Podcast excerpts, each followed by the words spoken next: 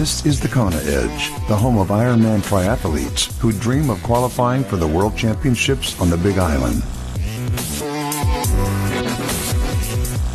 Welcome back to yet another edition of the Kona Edge. I'm Brad Brown. Time to chat some cycling today. James Wilson joins us once again. James, welcome onto the Kona Edge. Thanks for, for joining us.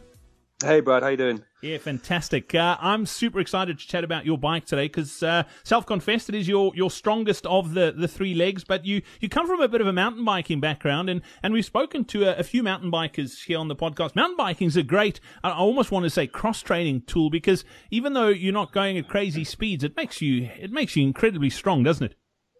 Yeah, I, I think, uh, and all those uh, I've heard it, you hear it a lot about the bike handling skills being transferable, but um, honestly, it's, it's, it's it's great fitness. It's you know the hills that you come across on on a mountain bike are real short, sharp blasts, and then followed really quickly by you know you're up up and stood on the stood on the on the pedals and learning those bike handling skills that might catch you out on a uh, on a, on a hilly course, for example, or in a triathlon. So yeah, it's um, the mountain biking, I think it's just kind of put the put that longevity in my legs that uh, I've managed to carry through.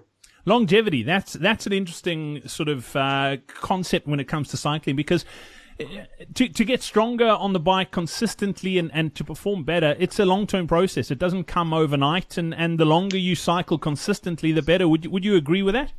Oh, certainly, yeah, yeah. Um, it's it's just making them so much more robust to be able to go out again tomorrow and uh, just yeah, just building those that, that stamina up in the legs that uh, you're you're on the bike for so long.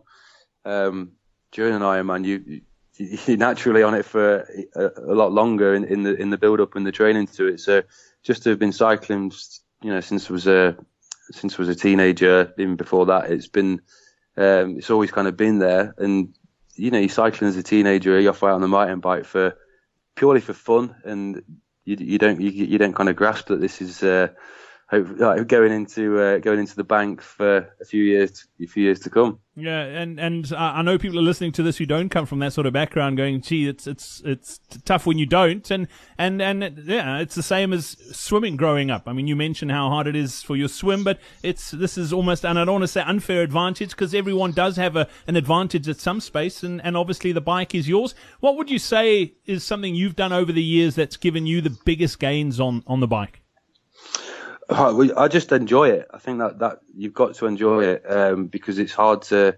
I think thinking about your your route is harder than going and riding it. Sometimes that you, you think I've got 80 miles to do here in the hills and it's not looking too nice outside, but then you know once you've kind of two or three miles down the road, you this is, you're gonna love it. And um, yeah, I, there's nothing quite like riding riding out outdoors around around where where, where we are in the in the Peak District and and the Lake District and you'll never really ride a uh, an Ironman course as hilly as what we have around here. So it's we're kind of overcompensating with the hills around here, and without even knowing it. And it's just beautiful to get out there and, and do that. Um, so yeah, the the it's the biggest gains just come from enjoying it and, and knowing that um, you know this is it's never going to be as bad as this really.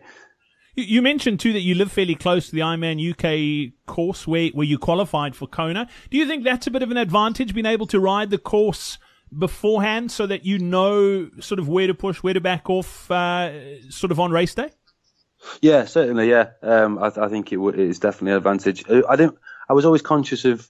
I didn't want to override the course um, because there's still uh, an element of enjoying the enjoying the day, and I didn't want to get bored of the course. I didn't want to like, um, like, I still enjoy doing Ironman, so you don't want to just kind of rock up and then go, oh, this is this this this this bit, this is that bit. So I still wanted to enjoy the course, um, so I didn't override it. I, I, I knew where it was going. There's two hills in it that you need to be wary of uh, that you you do twice on on the it's a two lap race, but um, yeah, I do think it's an advantage living living close to a to a bike course. That's especially one that's that's reasonably tough. That you do need to have uh, a, a, few wits around you about and a bit of local knowledge. I think if you just turned up to, um, I've, I've done other Ironmans where I've not not known the course and uh, they've always been pretty self-explanatory. Whereas I think Bolton, especially Ironman UK, does uh, is is worth knowing. Mm. As far as favourite bike workouts, you obviously enjoy being on the bike, but what do you love doing? Uh, so yeah, I, I, I, going out and doing the hill reps uh, is is great. It's really hard work. Um, I always try and get out as much as I can uh, to be out, out, actually outdoors on the bikes. But you know, indoors is uh, is probably where you, you you're cashing your biggest gains. So uh, the, those long intervals um, look horrific on paper, uh, but I, actually don't mind those kind of long threshold intervals where you, you're going for 12, 15, 20 minutes. Um, you know, doing three reps of those with, with a few minutes break in between, well, easy spinning in between. So they get you going and, and they can really find you, spit you out the other end if you, if you pace that incorrectly or, um, that's where you can really learn about what you can actually hold over 20 minutes. And when you go out and do a, a local, a local time trial on the road, a 10 mile or a 25 mile time trial, that's where you, that familiar feeling of what you were doing on, in those long intervals can can really help you out with those little races rather than just get so excited you blast off. You you know those you know you know how long you can hold that FTP or um or, or work around that. Yeah, absolutely, brilliant, James. Thank you so much for your time once again here on the Kona Edge. Uh, looking forward to chat about your run next time out, but we'll save that uh, for next week. Thanks for your thanks for your time today. Okay, cheers, bud. We hope you enjoyed this episode of the Kona Edge. Get better on the bike Register for our next free live online bike seminar. Get to thekonaedge.com slash bike seminar now.